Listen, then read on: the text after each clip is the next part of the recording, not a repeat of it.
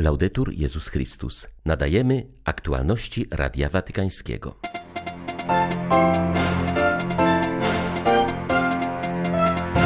W orędziu na Wielki Post papież zwraca uwagę, że wędrówka na spotkanie z Jezusem i proces synodalny realizują się we wspólnocie. Pana spotykamy w Słowie Bożym oraz w ludziach, których stawia na naszej drodze.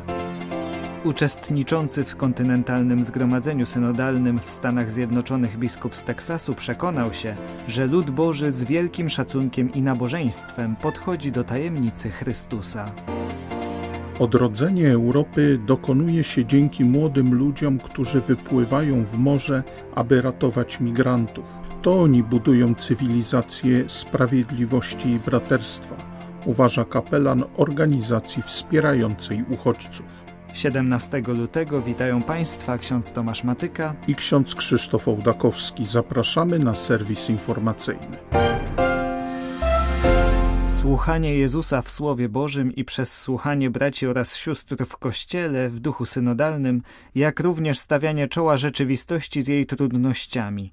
To dwie wskazówki, które daje papież Franciszek w opublikowanym dziś orędziu na Wielki Post na 2023 rok. Nosi ono tytuł Asceza Wielkopostna Itinerarium Synodalne. Tegoroczne orędzie wielkopostne jest oparte na opisie przemienienia Jezusa na górze Tabor – w tym kontekście papież podejmuje refleksję nad powiązaniem istniejącym między ascezą wielkopostną a doświadczeniem synodalnym. Franciszek zaznacza, że na tabor Pan zabiera ze sobą trzech uczniów, bo chce, aby to doświadczenie łaski nie było indywidualne, lecz wspólnotowe. Podobnie jak w przypadku wejścia Jezusa i uczniów na górę Tabor, możemy powiedzieć, że nasza wielkopostna droga jest synodalna, ponieważ odbywamy ją razem na tej samej drodze, będąc uczniami jedynego nauczyciela. Ojciec Święty podkreśla, że proces synodalny jest zakorzeniony w tradycji Kościoła, a jednocześnie otwarty na nowość. Stwierdza, że zarówno ascetyczna droga wielkopostna, jak i ta synodalna mają za cel przemianę, tak osobistą, jak i eklezjalną. Papież proponuje na tegoroczny Wielki Post dwie ścieżki, którymi można pójść, by wejść razem z Jezusem i razem z Nim osiągnąć cel. Pierwsza wskazówka to słuchać Jezusa. Papież pisze: Wielki Post jest czasem łaski, na ile słuchamy tego, który do nas mówi. A jak do nas przemawia? Przede wszystkim w Słowie Bożym, które Kościół ofiaruje nam w liturgii. Oprócz Pisma Świętego Pan przemawia do nas w braciach i siostrach, zwłaszcza w obliczach i historiach tych, którzy potrzebują pomocy.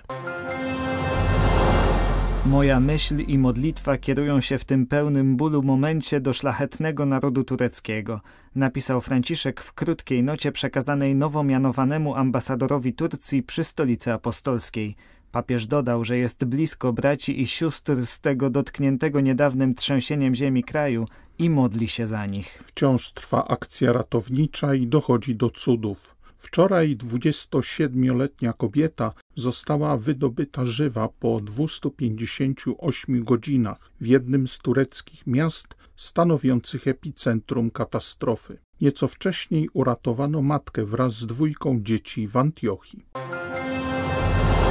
Zakonnik, kapłan musi być blisko, musi być miłosierny, wybaczać wszystko i być czułym, a nie agresywnym, cierpliwym i miłosiernym każdego dnia, powiedział papież do uczestników kapituły generalnej Zgromadzenia Księży Marianów. Wskazał następnie na trzy ważne elementy charyzmatu wspólnoty – miłość do Najświętszej Maryi Panny, modlitwa za zmarłych oraz troska o ubogich.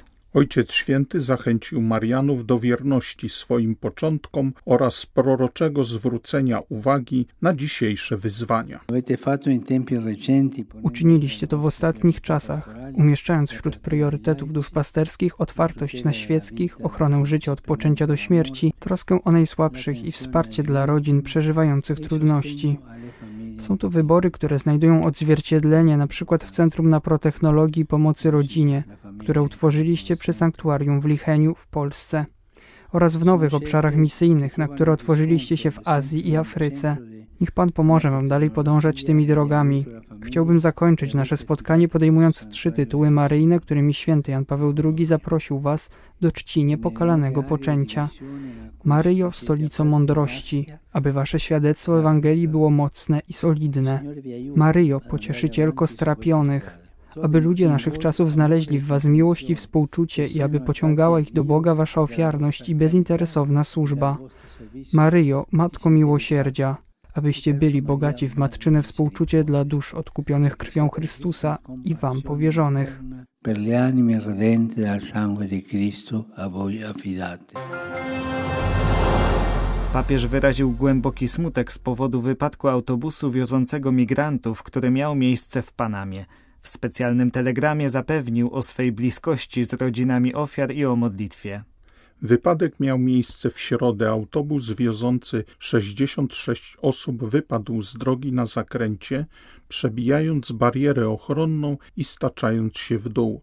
Zginęło co najmniej 39 osób. Wczorajszy dzień i ta ostatnia noc były bardzo ciężkie na Ukrainie, zauważył arcybiskup Światosław Szewczuk.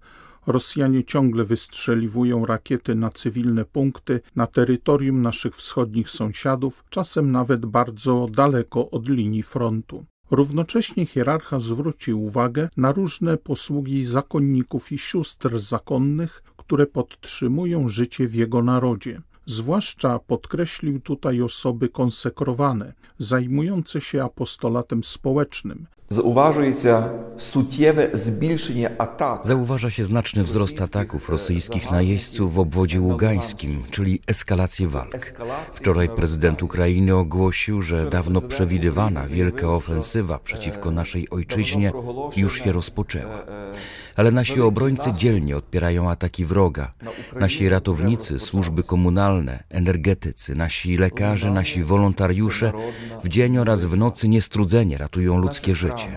I dzięki tym wspólnym wysiłkom całego narodu Ukraina stoi. Dzięki organizowaniu się zwykłych ludzi w celu odpierania ataków wroga Ukraina walczy. A każdego dnia brzmi w naszych kościołach i sanktuariach ogólnonarodowa modlitwa. Tysiące ludzi przychodzi na nocne czuwania do naszych klasztorów, do naszych centrów pielgrzymkowych. Codziennie o godzinie 20 czasu ukraińskiego odmawiamy wspólny różaniec. Każdego dnia Ukraina niestrudzenie staje przed obliczem Boga w modlitwie. I mówimy dzisiaj, Ukraina modli się. Dziękujemy w tych porannych chwilach nowego dnia Panu Bogu za wysłuchane modlitwy, a siłom zbrojnym Ukrainy za wywalczenie kolejnego dnia życia dla swego narodu. Dla swego narodu. Synod pomógł biskupom nawiązać lepszy kontakt z wiernymi, uważa biskup Daniel Flores, odpowiedzialny w Episkopacie Stanów Zjednoczonych za organizację procesu synodalnego. Do wczoraj uczestniczył on w kontynentalnym zgromadzeniu synodalnym w Orlando na Florydzie. Jego zdaniem najważniejsze owoce aktualny proces przyniósł na szczeblu lokalnym. W amerykańskim dobrze zorganizowanym kościele pomógł w wytworzeniu przestrzeni, gdzie wierni mogą się wypowiedzieć i zostać wysłuchani. Biskup Flores jest ordynariuszem diecezji Brownsville w Teksasie, na pograniczu z Meksykiem. Choć jest to diecezja peryferyjna, a miejscami również dość uboga, odznacza się dużym dynamizmem wiernych. Było to też wielkie doświadczenie wiary. Zawsze wiedziałem, a teraz jeszcze bardziej się do tego przekonałem, że lud Boży z wielkim szacunkiem i nabożeństwem podchodzi do tajemnicy Chrystusa, a my powinniśmy być uważni, aby dostrzec, w jaki sposób się to wyraża. Wymaga to czasami lepszego dostrojenia z naszej strony, nadstawienia uszu. Widzę to na przykład w pobożnościach ludowych, które angażują się ludzie młodzi. Bardzo to cenię. W mojej diecezji na przykład Wielki Piątek to młodzi organizują żywą drogę krzyżową. Czynią to z wielkim przekonaniem i zaangażowaniem. Jest to wielki dar dla parafii. W tym wyraża się wiara Kościoła. W ten sposób też oni mówią, a my musimy ich wysłuchać. Trwa nietypowe kontynentalne zgromadzenie synodalne dla katolików Bliskiego Wschodu. Ten region charakteryzuje się różnorodnością rytów kościelnych oraz obecnością chrześcijan pośród ludności w większości muzułmańskiej, na co zwrócił uwagę patriarcha Antiochii obrządku syryjskiego. Podkreślał, w wywiadzie dla Radia Watykańskiego wagę wspólnego głoszenia Chrystusa życiem w takich okolicznościach. Inny z uczestników Zgromadzenia Synodalnego, reprezentujący młodzież Libańczyk Toni Tahan, również zaznaczył, iż po czterech dniach trwania tego wydarzenia widać pewną jedność Kościoła. Równocześnie, jak zauważył, wspólnota wiernych stoi przed wieloma wyzwaniami na różnych płaszczyznach. Szczerze mówiąc, jak odkryłem po kilku spotkaniach, pierwszą rzeczą, co do której pozostajemy zgodni w odniesieniu do Kościoła, że to nie tworzy go tylko kler albo tylko my świeccy, ale Kościołem jesteśmy my wszyscy.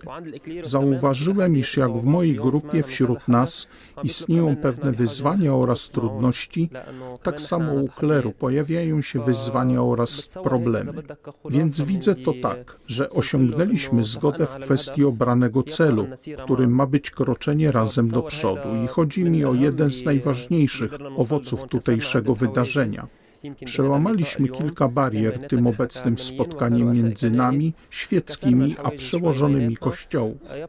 Synod to nie magiczna różdżka i po jego zakończeniu nie rozprzestrzeni się wszystko, o czym mówiliśmy. Pomyśleliśmy więc, że taką drogą będziemy podążać. Niesienie naszym diecezjom tego doświadczenia, wszystkich tych pytań, wszystkich tych propozycji, odpowiedzi, jakie zdołaliśmy wypracować. Tak zaczniemy żyć synodalnie.